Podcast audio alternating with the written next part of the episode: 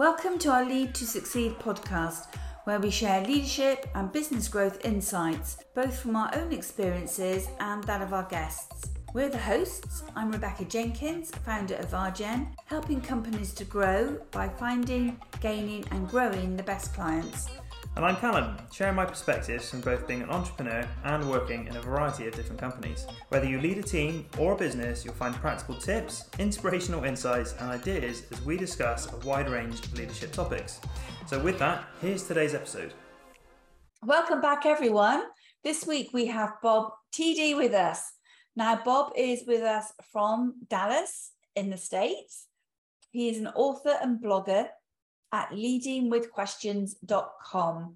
And he's a leadership and development, part of the leadership and development team at Cru. Now, Bob is very impressive because he has five written five books and they are available in different languages as well. So I'm very impressed with that. And we're going to hear more about Bob, and he's a recovering TA. He's going to tell us what that is in just a minute. But the focus for this um, podcast, this episode, is going to be about sharpening our leadership with questions, with questioning skills. So, Bob, a big welcome to you. Thank you so much for giving your time and joining us on our podcast today. And tell us more about this recovering TA. Well, Rebecca and Kale, I'm delighted to be with you. Yes, I'm a charter member of TA. Now, most people aren't familiar with what TA is. And I say, well, maybe you've heard of AA, Alcoholics Anonymous. Well, TA is Tellers Anonymous. Our, our theme is Let Me Tell You. And, uh, and of course, that's uh, fictitious. But the, the reality is that I, uh, growing up, am addicted to being a teller. And, uh, you know, my line is, let me tell you. And uh, my only paradigm of leadership, I, I make this confession, and, and that is that for most of my career, I was a benevolent dictator because my only paradigm of leadership was thinking that a leader needs to give direction, a leader needs to tell staff what to do. Now, I did say benevolent. I grew up in a home where I was taught to say please and thank you. So if if Rebecca, you'd been on my team, I doubt that I would have ever said, Rebecca, go do this. It would have been more like, hey, Rebecca, you know, this week we're working on this. It'd really be great if you could please do this. And when you did it, I would have said, thank you, Rebecca, at a staff meeting with all the staff. Rebecca, stand up. You all need to hear what Rebecca did. Now, I start kind of with these confessions of being a teller, you know, charter member of Tellers Anonymous. And uh, you know, my only paradigm of leading was to uh, tell, give direction. That all changed for me in 2006 when I discovered a book by Dr. Michael Marquardt, professor at George Washington University in the Washington, D.C. area. And the book was called Leading with Questions, filled with stories of leaders literally from around the globe who were leading with questions and the questions they shared. And as I read that, I, I had only one question. Why hasn't anyone ever shared this with me before? and I immediately embraced it. Well, if Bob, a teller, a, a benevolent dictator, can make the move from leading by telling to leading with questions, well, so can anyone else. Well, let's hear how you might do that then, Bob. yes. Yes. Yes, sir. Pleasure to have you on the, on the podcast, Bob. Thanks very much for, for taking the time out to, to join us. And we've got one of your five books in front of us here. Great leaders ask great great questions, and you know a lot of your philosophy is all around leadership with questions and, and that kind of thing, which is a, perhaps a slightly different angle that a lot of our guests take to, to leadership, maybe or at face value anyway. So maybe you could just kind of give us like a quick sort of whistle stop tour as to sort of what that perspective is and, and sort of um, what, what your thoughts are around the questioning side of things. Well, Kalen, would it surprise that if I'd like to ask you a couple questions to actually do what you've just asked? um, my first question is going to be a silly question, but but go with me on this. Sure. Caleb, if you were in a large rowboat with a whole team, we'll say there's you and nine others, mm-hmm. and you want to get that rowboat across the lake as quick as possible, how many of them would you like to have row with you? Well, none of them, I think All of them, yes, of course. I told you it was a silly question. But now I want you to imagine that that team, you and the nine others, are gathered around your conference table.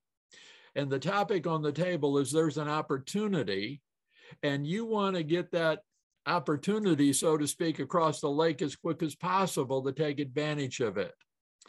If you are a leader who thinks your job is to tell them what to do and their job is to do it, how many mental oars will be in the water? Nine. One? One. Yours. one. Yeah. Okay. Yeah, one. Yeah, yeah, one. But Caleb, if you're a leader who leads with questions, so you say, gang, we have this opportunity. What do you all think we might do?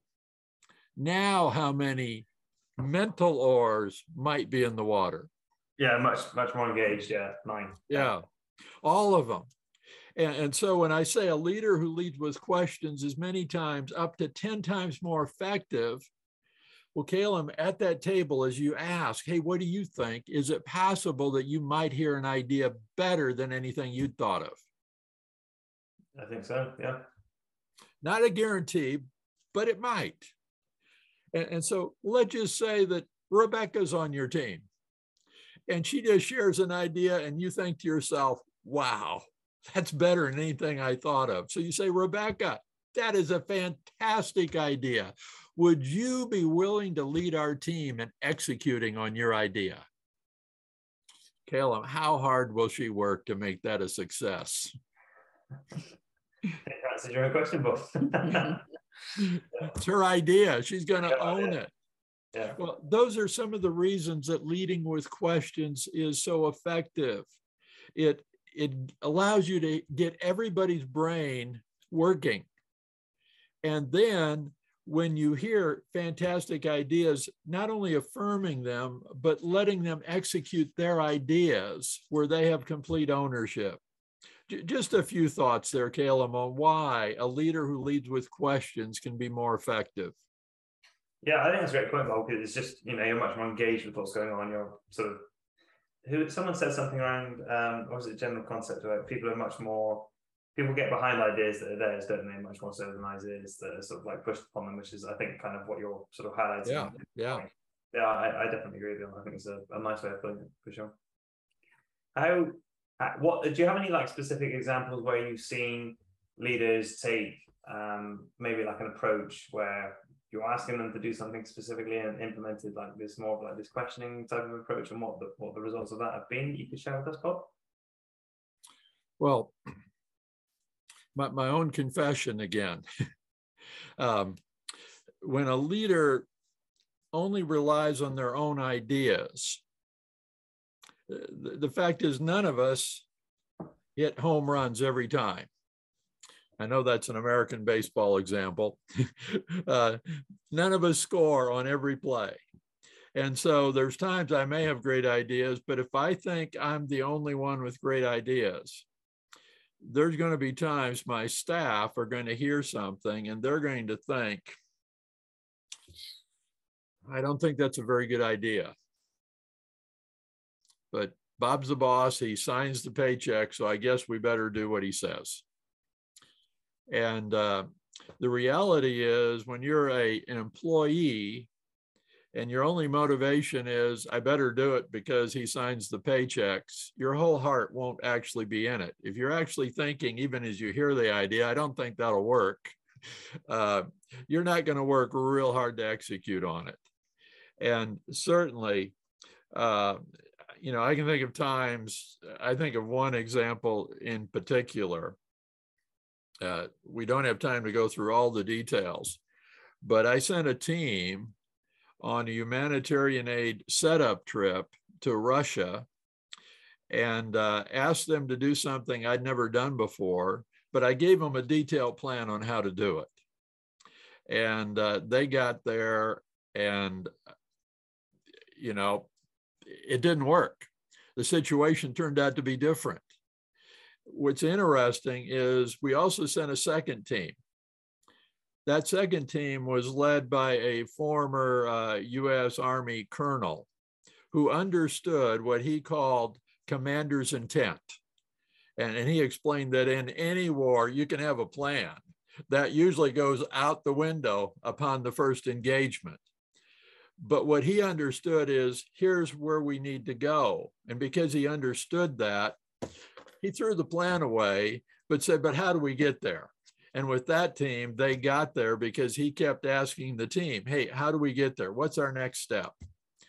And so uh, letting people have their own voice, uh, giving them the direction perhaps of where we need to go, but then letting them, how do we get there? Uh, just works. It just works. It, it, it, people feel trusted because you empower them to figure it out which is fantastic, isn't it? That's where we want our team to really feel. So, Bob, uh, what would you recommend if there is somebody listening to this podcast? They're not the leader in the business, they're part of the team, and they're thinking, oh my goodness, I'd love my leader to listen to this podcast, and I'd like them to engage through questions. What tips would you give them to help them to encourage their leader to lead with questions. How would you encourage them to to approach that? Well rebecca that's a fantastic question. And, and uh, in a moment i'd love to know your answer to that. Um, you know i'm thinking that uh, first of all just modeling asking questions. And great questions aren't like get somebody in a corner. They're they aren't meant to corner or embarrass someone. No. But it's simply to ask them, hey, what do you think we might do? Or here's a situation. How would you handle it? And uh, I think with with with everyone, not just with leaders, asking some relational questions that may be unrelated to the exact topic, but as you build a relationship with each other, trust develops. Uh, one of my friends says, telling creates resistance, asking creates relationships. And so I build the relationship. But a second thought is, uh, you know, all of my books are free ebooks. You can, uh, without any cost, say to a leader, hey, I just found a resource that I found really helpful but I'd love to get your opinion on. I'd love you to take a look. This Bob's first book, Great Leaders Ask Questions. A leader can read that in about 45 minutes, and uh, love for you to read it and love to know what you think and uh, involve them in that way. But Rebecca, how would you answer your question? Um, I would say listen to the podcast. yes. And I like the idea of um, being accessing your resources because they are free books to download. And I have read Great um, Great Leaders Ask Questions. I've read that book and I thought it was great. And I have actually put some of those things into practice myself. Um, mm. In particular, the not just asking how are you, but just kind of going down a few layers deeper, such as you know what what has made your week fantastic, or yes. what what's happening in your life that's pretty good right now, and opening up the conversation by asking those sorts of questions. So I think there's lots of great ideas in your book, which um, are really worth considering and, and asking about. So, in your mind, Bob, is a great leader somebody that asks questions, or can you be a great leader without asking questions?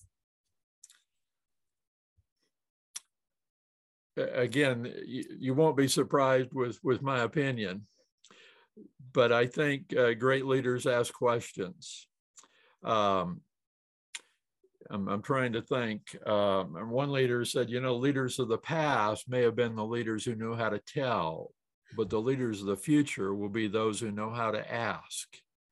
And there's something about involving people. It's like a, Rebecca, a question, I'll ask it of you, but I, I ask this frequently is uh, whenever you've reported to a supervisor, a leader, someone you reported to, how did you feel whenever they said, Rebecca, what do you think we might do? You feel valued. There's no question about that. Your opinion is being valued, and in, and that feels good. Absolutely, no question. Yeah. Without that leader saying, Rebecca, I value you, Rebecca, I think you've got a, a great intelligence and wisdom, just by asking, they communicated that. Yeah. And, and so I say, if that's how you have felt when you've had a leader ask you, how will your staff feel when you ask them? Yeah. yeah. Or friends or colleagues. You know, it's obviously the same. Yes. Uh, Kayla and Rebecca, one of the things I love about leading with questions is that so many of the greatest questions are so simple. Um, often when I'm speaking, I'll ask the audience, who here would like to learn to lead with questions in 30 seconds? And, and every hand goes up. And I say, well, you know, the reason I asked this question, thank you, Rebecca. I see that hand. Caleb, I see your hand up. Yeah, the reason I asked this question is so often when I'm speaking, I sense from the audience that they would like to learn to lead with questions, but they imagine they'll have to get a master's degree in questionology. In other words, it's going to take a lot of work. And so when they hear me ask, who would like to learn to lead with questions in 30 seconds, every hand goes up. Well, Caleb, are you willing to, to see if this will work? Yeah, let's do it. Yeah. I, have got a second hand on my watch, so we'll see if we can do this. But here's what I'm going to do I'm going to share my four favorite questions. I'm then going to ask if you have them memorized. And if you do, I'll say, Caleb, please share them with us. Yeah. And when you're done with the fourth question, I'll see what the clock says. So, Caleb, are you ready? Let's do it. Yeah. First favorite question What do you think? Second, what else? Third, what else? Fourth, what else? Caleb, do you have them memorized? I think I, I think I just about got it. Yeah, I think I did. What do you think? What else? What else? What else? Fantastic. Caleb, I'm going to have to change this uh, question. Who would like to learn to lead with questions in 17 seconds? ah, you're an overachiever. Now, some listening may be a bit skeptical, like, Bob, you can't ask somebody, what do you think? What else? What else? What else? And I said, well, of course, not in that rapid fashion, but imagine a conversation. There's some topic you're going to ask, what do you think about? And you're going to name the topic, the issue, the opportunity, the challenge. And they will speak. But when they pause, instead of just moving on, you say, wow, that's really good. What else? And they'll give you more. And again, at some point, they'll pause. And when they do, instead of just moving on, you might pick up a pen and say, Oh, Caleb, this is so good. I've got to take notes here. Please continue. What else? And they'll give you more. What I've discovered is it's actually on the third and fourth question that you get to their gold nugget, their very best thought. And, uh, you know, we've all heard the story of the proverbial gold miner who mined for gold all his life, stopped. Somebody came along later and discovered he was within six inches of the gold vein. Well, I discovered that in the past, even when I asked somebody, hey, what do you think about? And they gave me that first answer, when they were done, when they paused, I moved on. I didn't know you had to dig a little deeper. And you see, we all kind of instinctively, when we're asked, hey, what do you think about? Our first answer instinctively is kind of a safe answer. We're testing the waters to see how they treat it. So, Caleb, if I asked you, hey, what do you think about? And you gave me that first answer, and I said, well, Caleb, that's stupid. Everyone knows that. well, you'll be sorry that you answered. And next time I ask, I'll probably get nothing. But when I say, wow, that's good, you relax a little bit and you give me more. And when I say, wow, I'm taking notes, well, now you're thinking that, wow, Bob is a lot smarter than I thought he was. He loves what I'm sharing, and I'll get more. So, again, if a leader, somebody listening, has only been a teller, learning to lead with questions is as simple as these four questions. In your next meeting, one on one with one of your staff or, or with your staff around the, the conference table, by just asking them, hey, what do you think we might do? Listen. When they pause, wow, this is good. What, what else? And I'm taking notes and what else? You will have moved from being a leader who leads by telling to leading with questions. Uh, it's, it's that simple. Now, I have some more questions a leader can ask, but at its base foundational, it's asking, what do you think? and what else and what else and what else. Bob, please share those other questions that leaders can ask. Well, Would you like to know the four questions one uh, consultant uses to make a handsome six figure income? Mm-hmm. And he shared, it was a he, and he shared with me, he said, I'm not a subject matter expert. They don't bring me in because I have expertise in a certain area. He said, on one day, I could consult with the head of an airline company. On day two, a pharmaceutical company. On day three, a computer software company. He said, I'd ask the same four questions. He said, uh, Might you be interested in hearing? I said, Not only would I be interested, may I write them down? He said, I hope you will. Question one was, What's going well? Question two, What's not? Question three, Where are you stuck? Question four, What do you need to change? And then he pointed to question one and said, Bob, don't miss question one. What's going well? He said, if I walked into a company that I hadn't consulted with before, and at 8 a.m., first thing in the morning, I said, Tell me what's not going well here. He said, I wouldn't get an honest answer. He said, No one at 8 a.m. wants to get naked and confess, Yep, we're a bunch of losers here. So he said, I start with question one. And now he has a whole bunch of what else is, what else is. How'd you figure that out? He said, by the time I'm done with question one, they're thinking that I'm thinking they're one of the most brilliant leaders I've ever spent time with. He said, that sets the stage to get an honest answer because when I ask what's not going well, they don't feel like they're confessing we're a bunch of losers. It's like, in spite of all our wins, yeah, we've we've had a few losses, and you actually get an honest answer. And then he said, notice when I say, where are you stuck? What needs to change? They actually solve their own problem. and then they call me a brilliant consultant. And he said, and then they write me out that large check as a consultant. And he said, I smile to myself every time. But I thought, wow. And, and those four questions will work anywhere. They'll, they'll work with your team. They'll work if you're uh, on a board of a group. Um, They'll work with individuals, they work anywhere. And then, second, uh,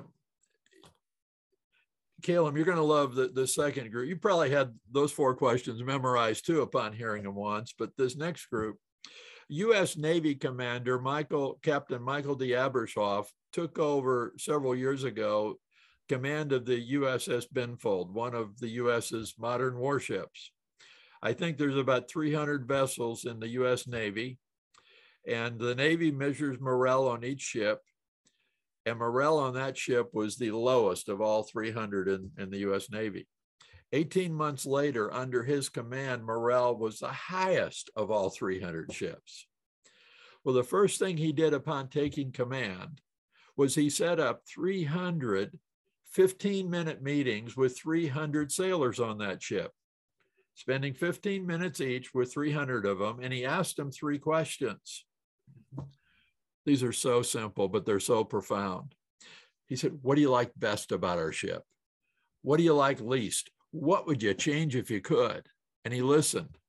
Now, by the end of the first day, he might have only uh, visited with 10 or 15 sailors, but there was a buzz on the ship. The new captain's different. He actually cares what we think. He's actually asking us how to improve things here. And now it didn't take long, and Captain Abrashoff is thinking to himself, like, what? What do you, we're going to fix that. My goodness, of course. But Caleb, guess who he gave credit to for the ideas when he began to announce changes? Would like to thank the original people. He named sailors by name. Instead of this is my idea, he gave credit to them. Well, when you hear those three questions and you hear how he began to implement changes, it's like, well, of course, morale on that ship had to increase. Well, again, those three questions any leader can use with their staff to involve them, get some great input. And then if you hear ideas that you think, wow, we need to do that, don't claim it as your idea. Say, Caleb shared a great idea that we're going to implement. I really like that story because I think every like everything in that story is so simple to do. Yeah, the results of it are so profound. You know, it's such little effort for such huge reward, right? Caleb, you know, I didn't share this earlier. I, I'm a farm boy from South Dakota. And I always say, you know, I am not complicated. If you want me to understand, you, you got to hang the fruit on the low branches.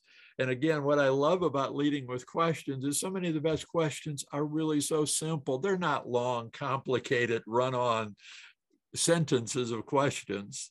They are as simple as what do you like best? What do you like least? What would you change here if you could? Easy, easy way to do it. What else, Bob?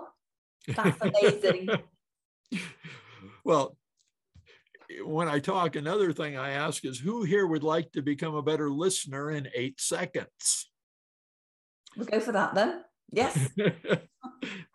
and, and this is fascinating to me. Uh, research, not my research, but other research shows that when the average person asks a question, they only wait two or three seconds for an answer. And if the other person doesn't answer in two or three seconds, again, this is instinctive, not really thought through, but instinctively, that silence so bothers us that the average person, after two or three seconds of that silence, will either re ask the question, ask a different question, answer the question themselves, or just move on in the conversation with no self awareness of what they've just done. Oh, Re- Rebecca, sometimes I say, who would like to improve sales? I know you do a lot of work in sales. Who would like to improve sales in eight seconds? Well, the same thing? Ask your question and then keep comfortable eye contact, but count to yourself 1001, 1002, 1003. There are times I've gotten to 1030, but the longer the silence, the better the answer. Now, of course, if you're in somebody's office and you say, which way to the loo, they're going to answer that in two or three seconds. But if you're asking them a question that really requires some thinking and processing, they probably won't consider it helpful if you re-ask the question at three seconds uh, or ask a different question. Instead, ask the question and count to yourself. Uh, to me that this is one of the best listening tips is give people time to answer. And of course don't ever ask a question if you're not willing to then listen. Very true. I mean i think that's a lot of actionable advice that you know people listening to this our listeners on this podcast can, can go away and implement today right? It's so simple to, to go ahead and do everything you shared is you know incredibly easy to just go ahead and, and just start doing from from day one. And I'd be really interested myself yeah. to start doing yeah. this my work at some you know uh, where I work and, what, what, I do. Just to kind of Caleb, you actually might uh, hate me for the eight second rule mm. because this is another confession. There's times I'll ask a question and two or three seconds later, I'll start speaking and I'll go, oops, I just blew my own rule. But here's something you can do when that happens say, timeout. My bad. I asked you a question and I didn't even give you time to answer, and I started talking again. My bad. Let me ask the question again. And this time I'm going to be silent and give you all the time you need to think how you want to answer. And so uh, I find that that works really well. And uh, you know, when I do that, other people respond just fine. And and also, what I'm hoping is I'll do less and less of it because I'll become more and more mindful of actually giving them the eight seconds. Do you find do you find Bob when you're in meetings, in business meetings, that you say a lot less than you might have done before 2006 when you were more aware of this about asking questions? Yeah, absolutely, Rebecca. Absolutely. I, I have an awareness. I just didn't have the awareness before, but I have awareness going into meetings that my goal is not to speak more than 20% and for someone else to speak 80% by asking them questions, by remaining curious, um, you know, another question, uh, I guess it's a technique, is to ask the second question, the third question. when you ask somebody the first question, there's almost almost always something within their answer that you can ask another question about. And I don't mean that you make it an interrogation, but you're showing interest. And they give that second answer. And there's something in there where you can ask another question about, of just remaining curious. And, uh, you know, thinking of this as, as being, no matter what the conversation is, a coffee conversation where you just are listening to your friend. You're listening to this new friend and uh, and staying curious and asking the second and third question. I find within me there's a temptation at times. Let's just say, you know, I love your country, and and I've been fond of visiting there in the UK several times. Well, you get back to the United States and and uh, you ask a friend, hey, where you been? And they say, oh, just been to England, been to London. I'm so tempted to want to tell them about my times in London. and uh, but instead of going there, hey, tell me about your trip. Where'd you go? And uh, they begin to tell, well, tell me more about that. What was the experience there? And and they tell you more. And, and again, wow, you know what what was most enjoyable about your day in Cambridge? And you know you go deeper just with them it doesn't matter that i've made a dozen trips to the uk it's not about me well, I use that as an example just to say so often when somebody shares about something we're familiar with, we instinctively want to tell them about our experience. And, uh, and I say, don't keep asking them about theirs. But, uh, but Caleb, I'm just remembering another thing. Whenever you ask somebody a question, after they answer, what question are they most likely to ask you? And what about you? Something like that? Yeah, the same question. We play ping pong with questions. You know, in the morning, good morning, how are you? I'm fine, how are you? Uh, if I asked, you know, tell me, what are some of your favorite places to eat? What are the restaurants you really love? And and you told me, and I asked the second, third, fourth question. You told me all about your favorite restaurants. It's not a guarantee, but it's highly likely you'll say, Well, Bob, what about you? What are your favorite restaurants? So I always say to somebody, if you want somebody to ask you a question, but you don't just want to come out and say, Caleb, ask me about my favorite restaurants. Instead, of ask them the question. Because so often after you follow through, they will actually ping pong that back to you to say, What about you? It's quite a good, good way of thinking about it. It's uh, mental I could do with a tip, please, Bob.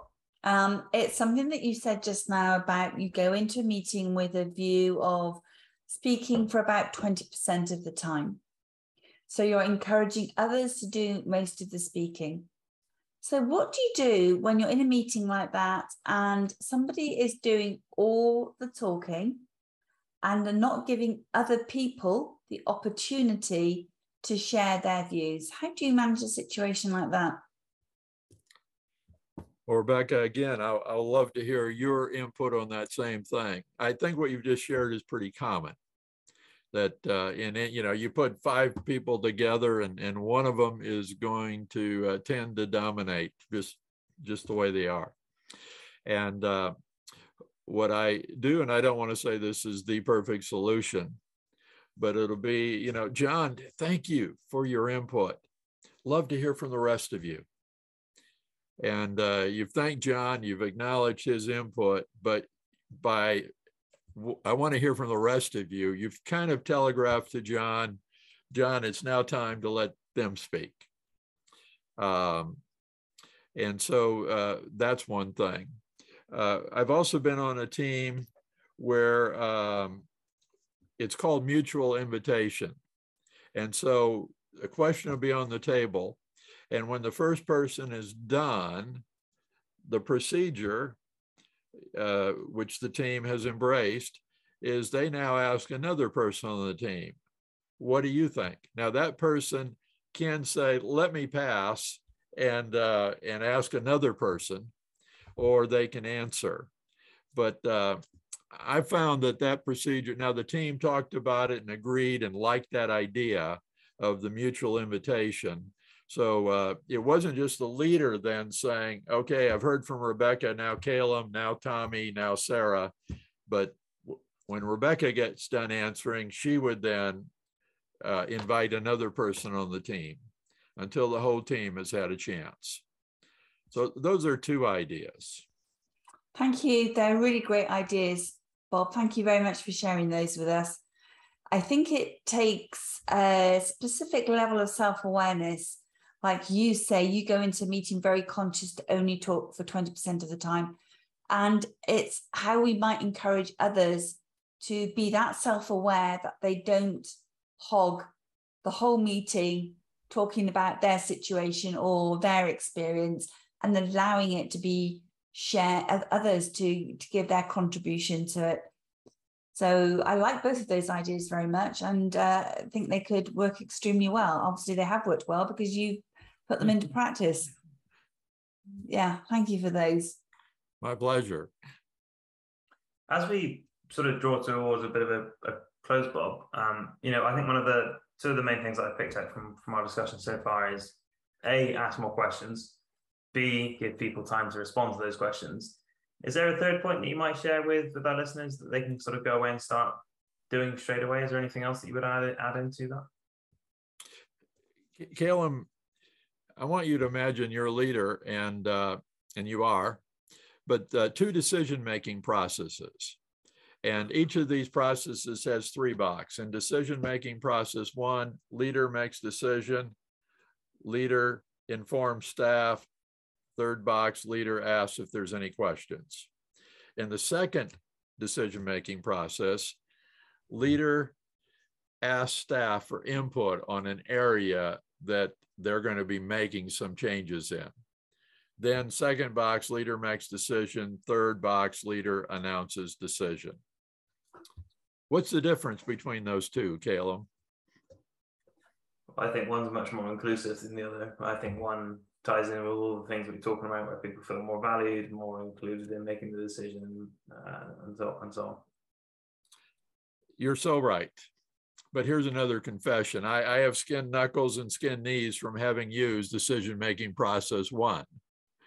Leader makes decision, leader calls staff together, informs them of the decision, asks if there's any questions, thinking their questions will be about how do we execute this. But instead, staff say, Did you think about? Did you consider? And you're now between the rock and the hard place because no, you didn't think about that. No, you hadn't considered, but you're the leader. So are you going to cave and say, okay, we'll go back and reconsider? Or no, we've made the decision. I've been there. And uh, what I tell leaders is decision process two, you can avoid that being between the rock and the hard place because you start with asking questions. You say, gang, we're going to be making some changes, and you name the area. What should we be looking at? What should we be asking? And you ask. And you get to hear all the things you might not have heard until the end of decision process one. You get to hear them up front, which allows you to make a better decision. But then here's what research shows, not mine, but others. This is really fascinating to me. If staff are asked for their input prior to the decision being made, almost all of them will support a decision even opposite of their input because they felt respected in being asked for input prior to the decision being made.